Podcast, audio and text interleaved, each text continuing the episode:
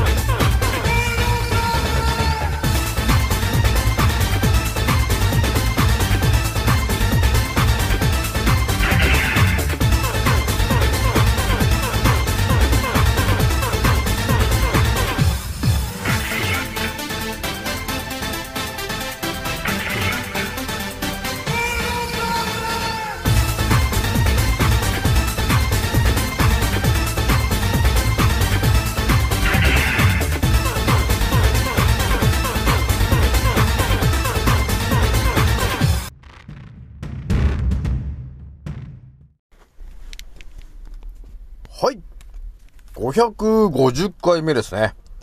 賢者の戦闘プログラム第450弾。始めさせていただきます。創造船オメガ号、宇宙一の名記録マスター、青木丸でございます。今から話すことは、私の個人的見解と、おとぎ話なので、決して、信じないでくださいね。はい。ではですね、今回ね、えー一発目をお伝えするのはですね、昨日ちょっとね、五感の話をね、えー、ちらっとしたと思うんですけど、えー、今回はね、五感を7つの思考で考察したときに、見えてくる物語についてお話しようと思ったんですよね。で、今回はね、まずね、えー、7つの思考のうちの、賢者思考という思考で、えー、この世界を考察すると、一体どのように、あの、目に映ってんのかというところの話をね、えー、皆さんに改めてしてみようかなと思ったんですよね。まあ、これがね、要するにですね、一般の、一般の眠ってる人たちと、えー、この覚醒してるこの上級の私が、えー、やってる五感の、えー、今起きてる話の話を してみようかなと思ったんですよね。どんな感じで違うのかなみたいなのがあるじゃないね。普通の人はこうなんだけど、えー、私ぐらいになってくると、今、現状、こうなんだよね、みたいな。だそういうね、違いがあるなっていうことにね、気づいたんですよね。なので、これを皆さんにお伝えしてみると、えー、皆さんがね、多分、限りなく私に近づいてくるなというところがあるわけよ。えそうすると皆さんの、えレベルがガンガン上がってんじゃと、えーいうことになってくるんで、これはいいなと。いうことで、えー今回ね、えー7つの思考のうちの賢者思考と、えいうものと五感と、えいうところでちょっとね、物語話してみようかなと。いうところがありましたと。じゃあね、ひとまずね、皆さんにお伝えしたいのが、えー私のアンカーラジオさんが、今日ちらっと見たらですね、25,700再生になっておりました。皆さん聞いてくれて、ありがとうということになっております。ひとまずね、皆さんあの、もしかしたらね、私のチャンネルが初めて、初めてこのよくわからないチャンネルに到達して、えー聞こうと、えーいう人がいたらですね、えー一つ言っとくとしたら、えー間違いなく他のチャンネル、いろんなね、いろんなチャンネルがあるんですけど、で、その中でもですね、当たり前と常識というものを飛び越えた話をしているのは、まあ私ぐらいかなというところがあるんで、えー今日ね、今回、えっ、と、550回目なんですけど、えーひとまず、えー毎日やっております。もうなんだろうね、1年半以上やってんのかな毎日。えやってる話なんですけど、で、この550回今やってますが、内容がですね、基本当たり前と常識の情報じゃないんですよ。なので、普通にね、当たり前と常識の空間で生きてる人であれば、あのほとんどの方がね、私が話してる内容っていうのが、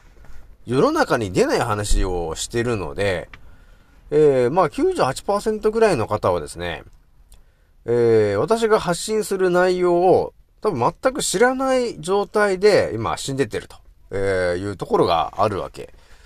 で、これがですね、私が発信している内容を、えー人生にね、プラスに当てはめていってもらえると、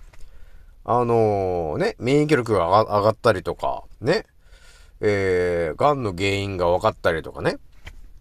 えーそういう形で人生にね、プラスになっていく情報をね、メインでお伝えしているわけですね。えーそして、あの未来で何が起きるのかという話を、もうあの、リアルにしちゃってるわけなんですよね。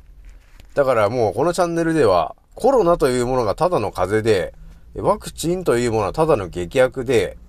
マスクも、あの、する必要ねえよと、ね、いうことを、コロナが始まるもう前からもう言ってますから、というところあるんで、えー皆さんね、他のチャンネルよりも、ちょっと先が見えてるチャンネルなんで、先読みチャンネルっていう感じでもあるんですよね。だから私のところに到達到達できてる人は、え基本ワクチンはもう激薬だということも知ってるし、え支配層というね、地球支配してる奴らがいて、えそいつらが、え人間をね、ちょっと間引きたいんだと。ね、ちょっと50億人ぐらいね、間引きたいんだよね、ということを言い始めたのが、まあ、1978年ぐらいなんですけど、えそっからね、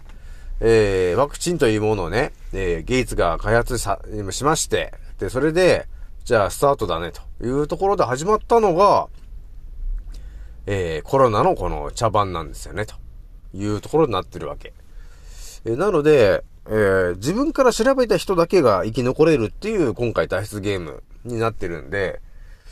えー普通のね、眠ってる人たちは、えー自らしば、調べない限りは、我々がほぼいくら言ってもですね、ま100人ぐらいに言って1人は気づくかな、ぐらいな感じの、えーマインドコントロールっていうものが結構強いんですよね、予想よりもね。えーなので、自分で気づいてもらえるしか生き残る方法はないという感じになりますね。で、ひとまず4回目、今打ってますけど、えーだんだんとね、中身の、えー濃さが濃くなってってると、ね、いうことがあるんで、4発目でだいぶ副作用がさらに出ちゃって、で、5発目でさらにもっと濃いのが打っちゃって、だいぶバタバタいっちゃうと、えーいうところがまあね、もう見えてるんでと。まあいう話ももう相当前からしてるんですよね。なので、まあ他のチャンネルでこういうね、こうリアルなね、人生に関わるような話ってあんまりしてないんで、えーあの長く生き残りたいよと、ね。えー例えば自分のまあ寿命が、まあ大体みんな普通にね、多分ね、生きてると、100、100歳から200歳ぐらいらしいんですよ。ね。普通に生きてるとね。でも今、現状あの、支配層どもが、体に悪いものばっかりこう、食べるように、コントロールしてるわけなんだよね。なのでみんな100歳近辺でもう亡くなっちゃうような感じの寿命にさせられてるっていうのが結構リアリアリアルな話なんだよね、というところなんですよね。じゃあね、なんだかんだでね、えー、五感の話、えー、しますけど、そうですね、まずね、普通にこの、当たり前と常識の普通の人がやっぱり考え、あのー見ているね、表の話でざーっと解説していきますけど、普通の人はやっぱり視覚だって言ったって、もうテレビでつけてるメディアさんと、えー、あとあれかなそこは政治とかね。えー、そういう人たちとか、あとは西洋医学のね、えー先生が言ってることが正しいんだよね、と。もうすべて、テレビがすべて正しいんだって思い込んでるんですよね。これ私もそうでした。ね。だから、ね、えーまさか嘘を言わ、言うわけがないでしょうと。でいうふうに、えーもう間違いなく真実しかテレビで流れてないというふうに思い込んでるんですよね。普通の人は。で、えー味覚についてもね、えー今ね、あのー眠ってる人たちね、その98%、9%の人たちは、えー美味しいものを食べたい、食べたいと思ってるんですけど、それはですね、えー科学的なものだったり、その、ね、脳みそが美味しい、ね、舌が美味しいというふうに捉えてるものなんですけど、まあ、それらっていうのは結局ね、あのー食品添加物とかね、あの、アミノ酸とかそういう感じで、旨味成分、ね、旨味調味料っていうものなんだよね、科学的なやつ。えーなので、結局発がん性のものをね、えー、作って、それを使ってるんだけど、だから、美味しいものをたくさん食べれば食べるほど、発がんしやすくなってくるっていうね。こういうわけなんですよ、ということになってるわけ。それが味覚。ね。普通の人はこういう感じで美味しいものを食べる健康に、傾向にあるけど、えーそこに隠れてるのは、もう添加物だらけなんだよね、ということになりますと。で、聴覚の方はね、えー、まあ一応音楽とかね、ラジオとかっていろいろ、まあ超音波もそうなんですけど、まあそういう形で、まあテレビと同じでね、あの、嘘を、嘘をラジオで言っていることはよくある話だよね。えー、だから医者の利権みたいな話で、もう減塩しか言えないみたいな。ね。えっと、そういう感じがあるんですよ。もう繋がっちゃってるから。だからやっぱ当たり前の常識、当たり前と常識の人はね、えー、あと、あの耳から入ってくる情報もある程度、えー、嘘ばっかり入ってきちゃってるということになってるのが現状なんですよね。で、あとね、触覚という、こう、肌で感じるような話の、えー思考で考えるとですね、やっぱり眠ってるね、当たり前と常識の人たちっていうのは、基本ね、暑いとか冷たいとか、えーそういう感じの、あの、受け取り方はできるよね。えー肌が、えーあつ、あ、暑いなと。水が熱いなとか、水が冷たいな、水がぬるいな。で、そういう感じのことは、えー捉えられると思うんですけど、まあ逆にね、えーそれ以外っていうね、他のな、何かを感じるな、みたいな世界は、えーほとんど多分ないと思ってるから、感じることがないんだよね、というところはあるかなと思ってるんですよね。だから当たり前の常識、当たり前と常識の方は、やっぱりね、感じる能力っていうのがちょっと減ってんのかなと、えーいや、いうところがね、ちょっとね、あるんですよね。で、最後、まあ、嗅覚なんですけど、まあ、嗅覚っていうとね、この、鼻なんだけど、まあ、いろんなその、やっぱり匂いがある中で、ね、その科学的な、その、えートイレの、トイレの芳香剤とか、えー家の中のね、そのフレグランス的な匂いあるじゃない。で、あとは、車の中のね、匂いとかあるじゃないですか。そういう基本的にいい匂いだなって思ってるのって、もう発がん性のものが結構入り込んじゃってるやつなんですよね。だから、鼻から吸ってるだけで、じわじわじわじわね、えー発がん性のものが、えー要するに血液に入っていっちゃってると、えーいうようなことがあるわけ。で、まあ、一つ言っとくと、皆さんね、蚊取り線香っていうものあると思うんですけど、ね、夏ではもうお馴染みじゃない、定番の。ね、蚊取り線香っていうものあるんですけど、あれは、蚊がこう、ね、よ、寄りつかないようなね、そういうまあ成分が含まれてるわけなんだけど、あれっていうのは人間にもあまりいい効果ではないわけよ。結局ね。虫が寄ってこないんだから、虫が寄ってこないイコール、我々の、えー肌もね、超敏感なんで、えー肌にもあんまり良くないわけ。で、その、やっぱり匂いをあの、鼻から吸っちゃっても、あんまり良くないんだよね、と、えーいうところがあるんですよ。ね。で、あとはね、その、除菌なんとかみたいなもの書いてる、ね、スプレーとかもあるじゃない。ファブリーズとかね。まあ、ファブリーズはもう、もう知ってる人は知ってるよね。あの、ファブリーズの除菌のやつは、えー、細菌を殺しちゃう力があるので、ファブリーズをよく家で使ってる人っていうのは、その、使ってる、家に住んでる、えー、男性の、えー、精子の量が一気に減っていって、その結果ですね、えー、子供が作れなくなっちゃうっていう、えーことになっちゃうんだよね。えー、だその原因は、その、除菌のファブリーズを使いすぎちゃった結果、えー、全身からね、毎日のようにファブリーズの成分を吸い込んでると、えー、その細菌がね、除菌されちゃうわけなんですよね。だからそうなってくると、やっぱ腸内環、腸内環境も悪くなってくるし、体中にはね、いろんな細菌がいるわけよ。いるんだけど、結局、えーその除菌のスプレーというものだったり、あとはその洗剤とかね、あれも結構やばいんだよなと思ってんだよね。だそういう洗剤とかを直接この、洗うじゃない、その茶碗とか洗ってるんだけど、もう、青木丸毎日のように洗って、洗ってますけど、やっぱできればやっぱり手袋だよね。ゴム手袋とかやっぱしてもらった方がいいよね、というところがあるわけ。じゃないとこの除菌のね、えー、ジョイとかいろいろあるじゃないですか。除菌除菌って言ってるけど、腸内環境に良くないんですよね。だから手から、えー吸収されて、それが血管に入っていって、腸まで行っちゃうんだけど、結局その腸内環境が悪くなっちゃうんですよね。だからあまりお勧めしたくないなっていうのはあるんですよね。だから、あのーえー、無添加のね、あのー洗うの石鹸とかね、そういう感じのやつがおすすめかなとえいう感じになるわけなんですよね。で、まあ、この辺まで話したのが、まあ、一般的な話だよね。一般的な話なんですけど、こっからまあ、まあ、賢者思考で見えてくる表の、え話から裏バージョンの話にこう変わっていくんですけど、え結局ねですね、あのま、私で言ったらですね、えまず視覚の方から説明していきますけど、えーまず、その、視覚で言うと、どういう風に見えてるかっていうと、もう、基本的に当たり前と常識の人っていうのは、ストレートに目の前の人を見ると、えいうところしかないんで、まあそういう風に考えてもらえると、えー私はですね、えーストレートにまあ見るのと、あとこう、斜め上に見たりとか、ね、斜め下から見上げたりとか、えーその目の前に立ってる人の後ろから見たりとかって、なんかいろんなね、こう角度から多角的に、あのー見るっていうスタイルなんですよね。えーなので、普通の人とちょっと違う視点で、えー情報を、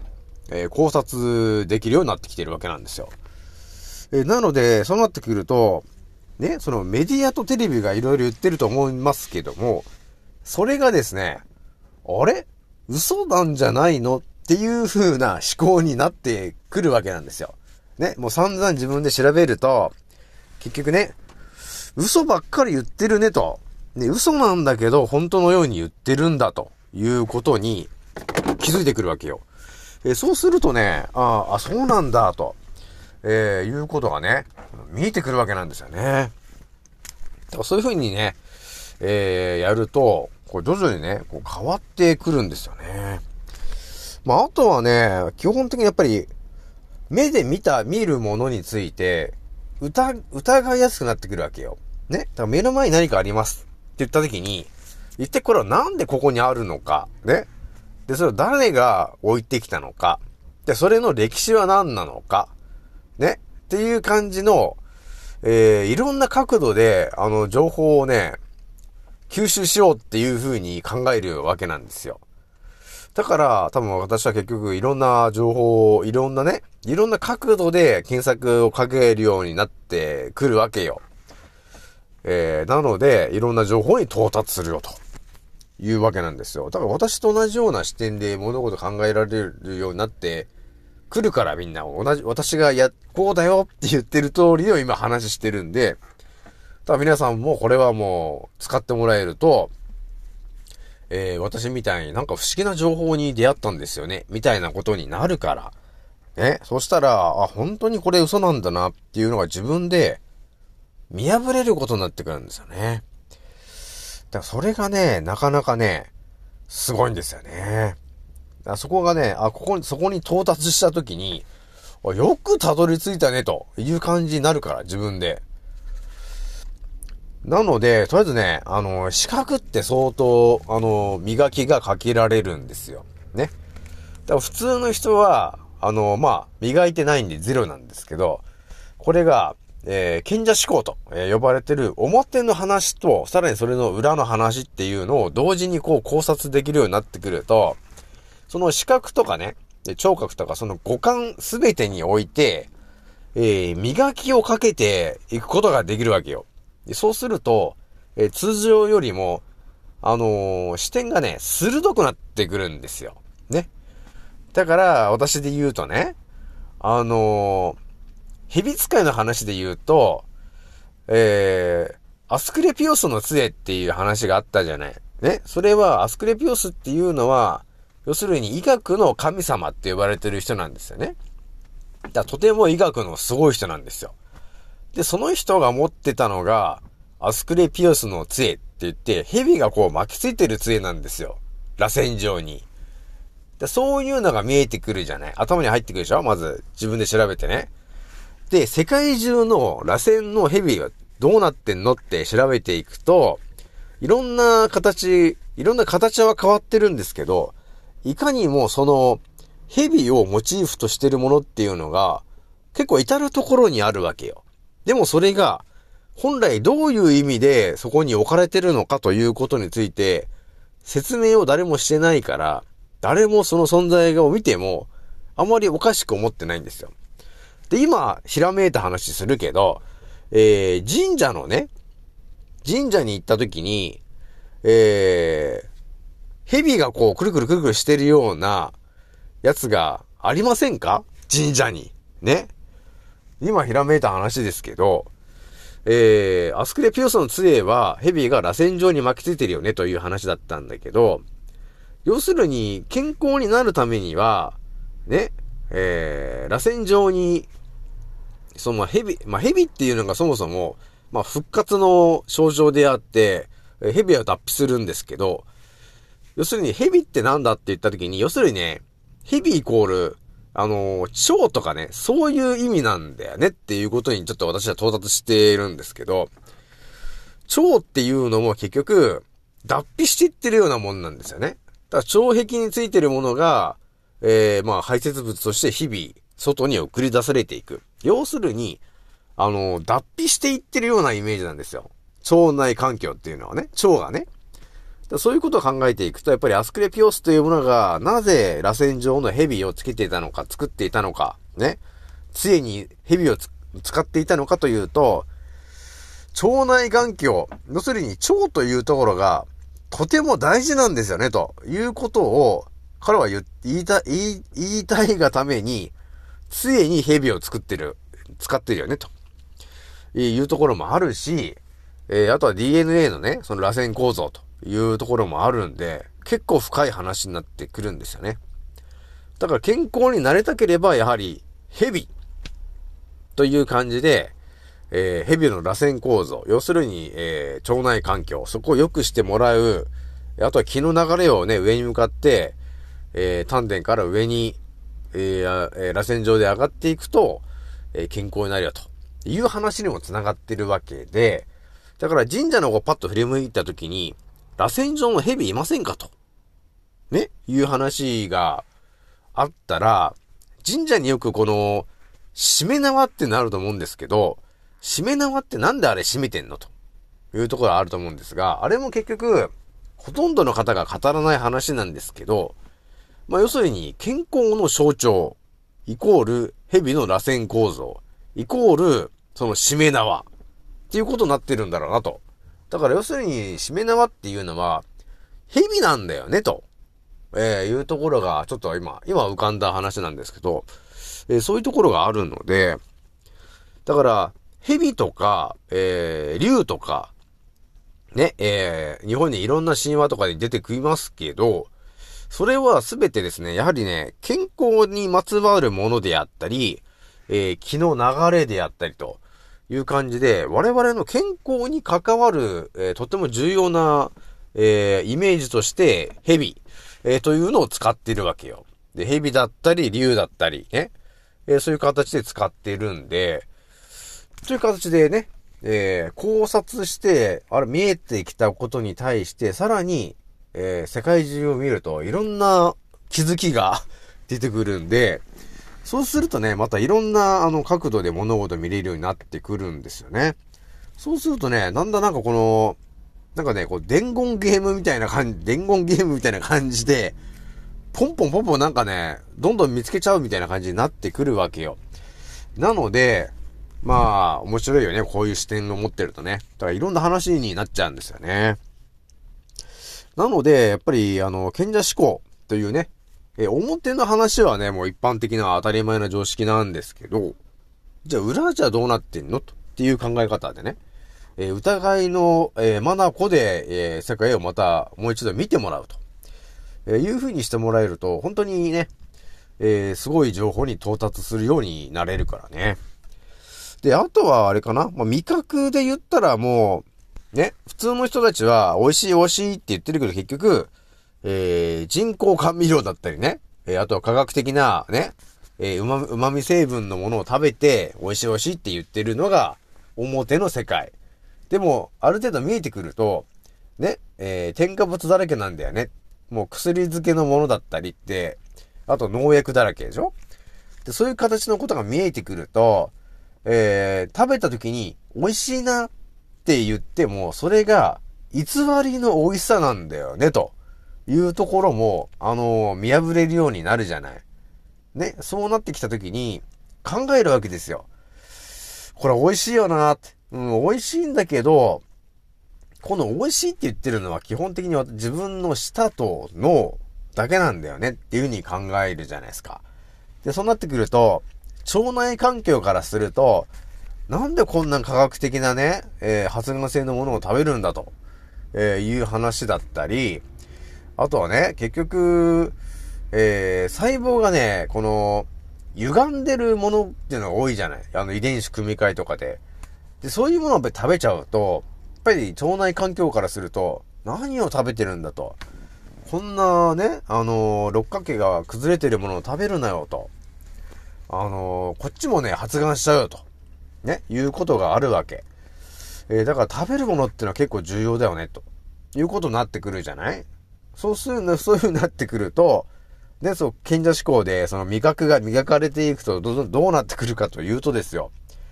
美味しいなって思ってるけど、それはもう科学的なものだから、もう取らないようにしようっていうことになるんですよね。なので、青木丸は、もう、バターポテトチップスとかね、え、コンポタージュ味のスナックとか、えーそういうものから、えー、やめたんですよ。手を洗、手を、もうそういうものを食べるのをやめたんですよ、と。ね。だから、本当に腸内環境が求めているものを、ちょっと積極的に食べようかなっていう風になったんですよね。考え方がね。えーだから、舌と脳が美味しいと思っているもんじゃなくて、腸内環境、腸が喜ぶものってなんだろうなって考えたときに、やっぱり、あのー、大和芋とかね、長芋とか、ね、ネバネバシリーズ、ね、納豆とかね。まあ納豆って言ってもまあ遺伝子組み換えじゃないやつとか、ああとはあの、オクラとか、ね、あとは菌類とかね、キノコね、えー、あとは、えー、海藻類とかね、あの、赤木ギバサ？といろいろあると思うんですけど、腸内環境が喜ぶものを食べようと、ね、いうふうに考えていくと、野菜って言ってあの遺伝子組み換えとかじゃなくて、本当になんか無農薬の野菜とか食べたくなってくるじゃない。ね。そういう感じでなんていうのかな、自分の体と対話 するみたいな、え感じになってくるわけ。視点が磨かれていくと。だからね、だから味覚を磨いていくと、こういう風な考え方になるじゃないですか。ね。だそうなってくると、あの、結局私も今、もう72キロぐらいになっちゃってきてるんですけど、勝手に痩せてくるよね。代謝が上がってきちゃうから、ね。普通にやってても、あの、代謝する量が増えてってるわけよ。だから汗をかく量もすごいし、で、痩せていくじゃん。あ、これはまだ毒素が減ってってんなと。ね。今まで散々お菓子たくさん食ってたからね。それで今までは、要するに腸内環境が悪くなってたわけよ。お菓子ばっか食ってるから。で、それがさ、いきなり食べなくなると、腸内環境が、あれ？お菓子食べなくなったなと。ついにあの、えー、我々の存在に気づいてくれたんですか？沖村さんと。えー、いう、まあ話し合いがあったんだよね。えーその結果ですね、えーそ、ね、そういうことであればと。ね、じゃあもうちょっと健康、あの、腸内環境を良くするようにちょっと我々頑張りますよと。えーいうことで、今、腸内環境さんが頑張ってくれてると。えイコール、えー普通にしてるんですけど、代謝する量が、え数倍に上がってるから、勝手に痩せるっていう状況が生まれてるんだよね、と。いうことになるわけなんですよね。で、まあ次、まあ聴覚の話しとくと、まあ結局ね、あの、当たり前の、えー方の人たちは、えーテレビで流れてる情報とかね、ラジオで流れてる情報が全て正しいと思い込んでるんですけど、えーこれがですね、えー、賢者思考の裏バージョンで物事が聞き取れるようになってくると、ああ、この人は嘘ばっかり言ってんだなーっていう話だったり、えーああ、この人はもう減塩のやっぱり、あの、利権の話があるから、もう減塩の話しかしてないなとかね。であとはもう、ガンの三大一郎の話ばっかりしてるなと。で、とどめにね、あのー人間ドックを進めてみたりとか、えー早期発見、早期治療とかってまたね、えー人々をね、あの、免疫、免疫力を下げて、発がんさせるようなところにね、えー導くようなことばっかり言ってんなっていうのが、あの、読み取れるようになってくるんですよね。なので、ぱり始まりは、あの、視覚だよね。視覚である程度視覚を磨いていくと、プラスアルファで聴覚も磨かれていくじゃない。で、真実の情報を目で見て、耳で聞いて、ね。っていうことになってくるんで、だんだんと、本当のこと言ってるのか、嘘のこと言ってるのか、あとは支配層のコマで言ってんのか、ね。あと、立場を優先して言ってんのかっていうのがなんかだんだんこう分かってくるようになってくるんですよね。ただこういうのは結構大事だよなっていうところがあるんですよね。で、まあ嗅覚はまあさっきちらっと話したようなところがあるので、えー、じゃあ最後ね、触覚と、え呼ばれてるものなんですけど、それがあの、要するに暑いとか冷たいっていうのが、ね、あの眠ってる、えー人たち、普通の人たちが感じるのが、冷たいとかぬるいとかね、えー暑いとかそういう感じの感覚はあるじゃない？あとは痒いなとかね。えーそういう感じの話はあるんですけど、これがですね、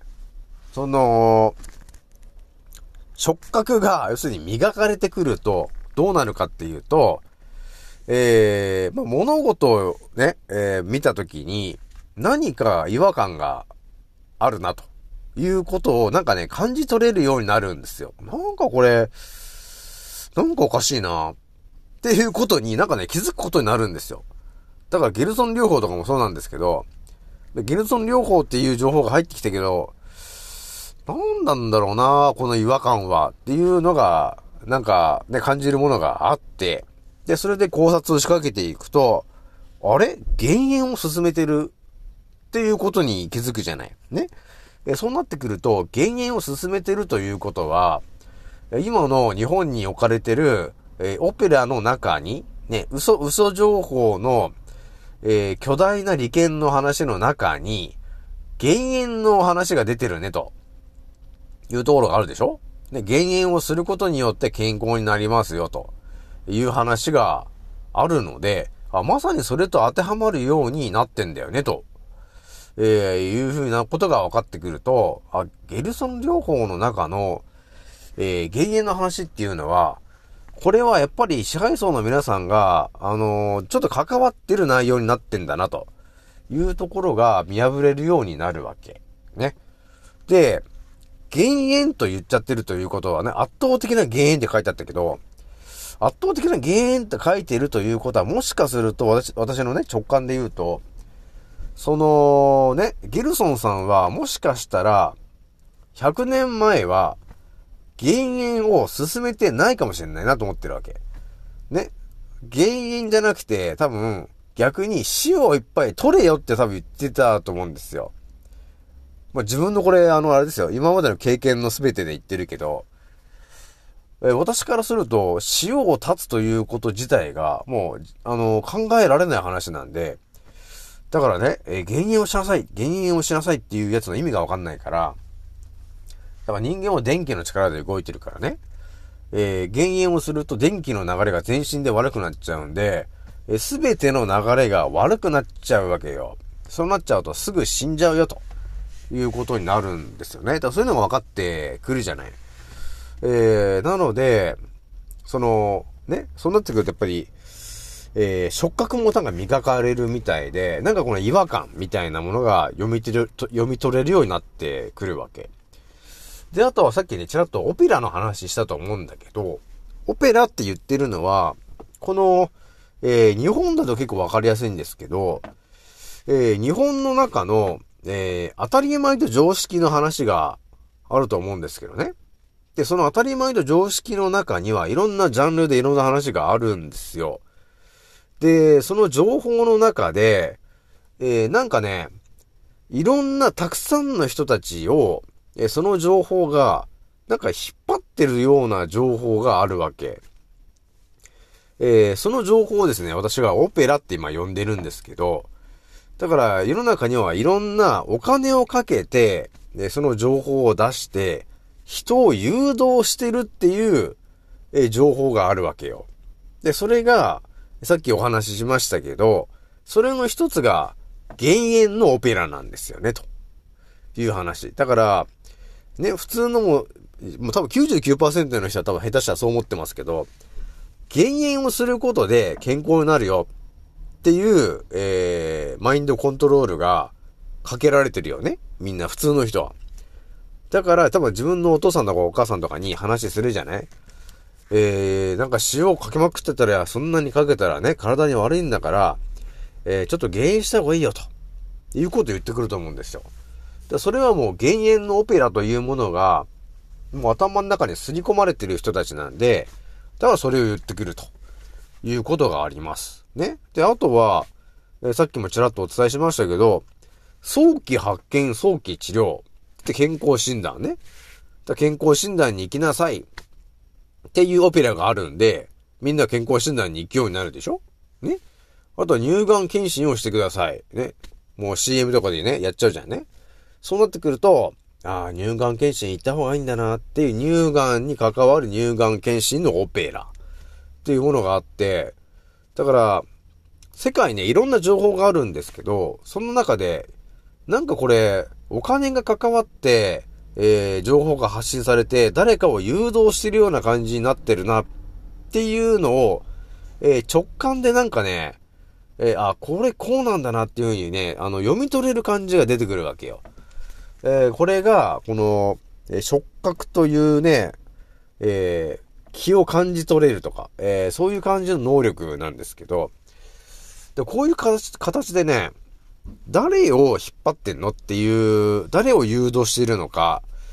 っていうのが、だんだん分かってくるようになってくるんですよね。だから結局あれでしょ？コロナで毎日あの、えー重症化してる人数とか、あれ発表してるけど、それはあの、皆さんに対して、コロナっていうのはこんだけやばいもんなんですよね、と。で、亡くなる人もこんぐらいいると。だから早くワクチン打ってくれよ、ということを、えー我々に対して暗示をかける目的で、毎日、毎日あれをやってきているわけなんですよね。だからそういうオペラなんですよ、と。だそういうのが読み取れるようになってくるんですよね。なので、こういうふうに考えるとね、ぱりね、賢者思考、ね、当たり前と常識の思考と、さらにもう一個の思考で、今やっぱり世界見ていかないと、えー、このイベント、今のコロナのイベントで生き残れる人っていうのはもうほぼいなくなっちゃうんだよね。残念ながらね。まあ、なので、まあ私のチャンネルに到達した人であれば、多分今後もね、えー、継続して生き残れると思いますけど、普通にしてると、あのー消えるからね。なので、えー、注意してほしいなというところがね、えー、見えてるんで、皆さんにちょっとお伝えしております。まあね、なんだかんだね、えー、今37分話しちゃってるけど、まあ私もね、まあいろんな多分情報を頭に入れて、まあそれが自動的に磨かれてることになるんで、私の聴覚で言ったらね、まあ初対面の人にパッと出会って、パッとその人見たときに、もう太ってるかどうか、まあ見たくは別に見ない、見ないんだけど、パッと見て、ね、まあうちもパートさんがまあ50人ぐらいいるから、ね、また新しい人入ってきたと言って、まあ結構それが太ってる方だったときに、ああ、この人あれなのかなと。えー、やっぱり食品添加物とか、そういうものは結構取ってる食食生活をしてるんだよな。で、多分朝ごはんはしっかり食べてるんだろうな。っていうのがもう見えるじゃん。ね？で、肌がなんか荒れてるなとかね、えー、いうことがあった時に、あ腸内環境があんまり良くない人なんだな。多分便秘なんだろうなっていうところまでもう見えてくるわけよ。もうそのパッと見た瞬間にね。だそういう感じで、あの、見えてきちゃうと、えー、いうところがあるし、あともうそのその人が身につけてる服の色とかで、ああ、この人はなんか紫色を身につけてるから、やっぱりちょっと免疫力がちょっと下がってんだろうな、っていうのが見えたり、ああ、この人は赤い靴履いてるんで、やっぱりちょっと腸内環境がいく、あの、悪いんだろうな、っていうのが、えもうパッと見の瞬間で、あの、分かってしまうというところがあるので、まあこれも本当経験値でしかないんですけど、そういう形で、えー、いろんな人をね、見ていくと、あのーわかるようになってくるよね。えー、という感じでね、ちょっと長くなっちゃいましたけど、一応ね、この賢者思考っていうのは私が最初から持ってた、持ってたというか一番最初に目覚めたね、えー、覚醒した後に、えー、使えるようになったテクニックなんで、ぜひともね、二つの思考で世の中見ていかないと、本当あの、ついてこれなくなっちゃうから、まあ、とりあえず俺についてきてもらえれば、あの、行けるところまではね、えー、舵切っていくので、よろしくお願いしたいと、えー、いうとこなんだよね。じゃあね、今回これぐらいにしときます。次の音声でまたお会いしましょう。またねー。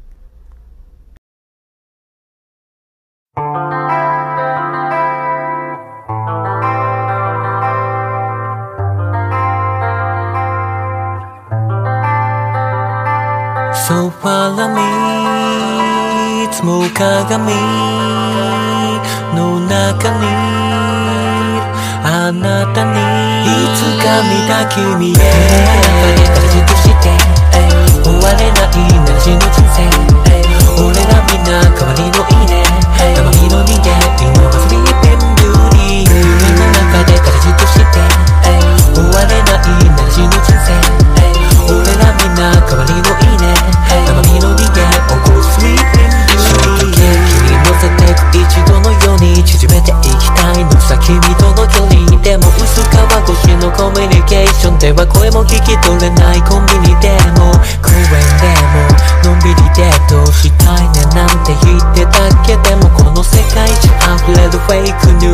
せで街に流れてるブルー俺ら台本なしで繋がった中 like a live on direct この先だってまだまだ感動したい。でも反応しない。眠りの森の美女腰割らせる内面たとえ0.01でも生じゃないなら合わないピーチ。ものにしたいビーチ。ならスキルでしょ。突き抜けよう。君の寝床に忍び込む。ぶしつけも。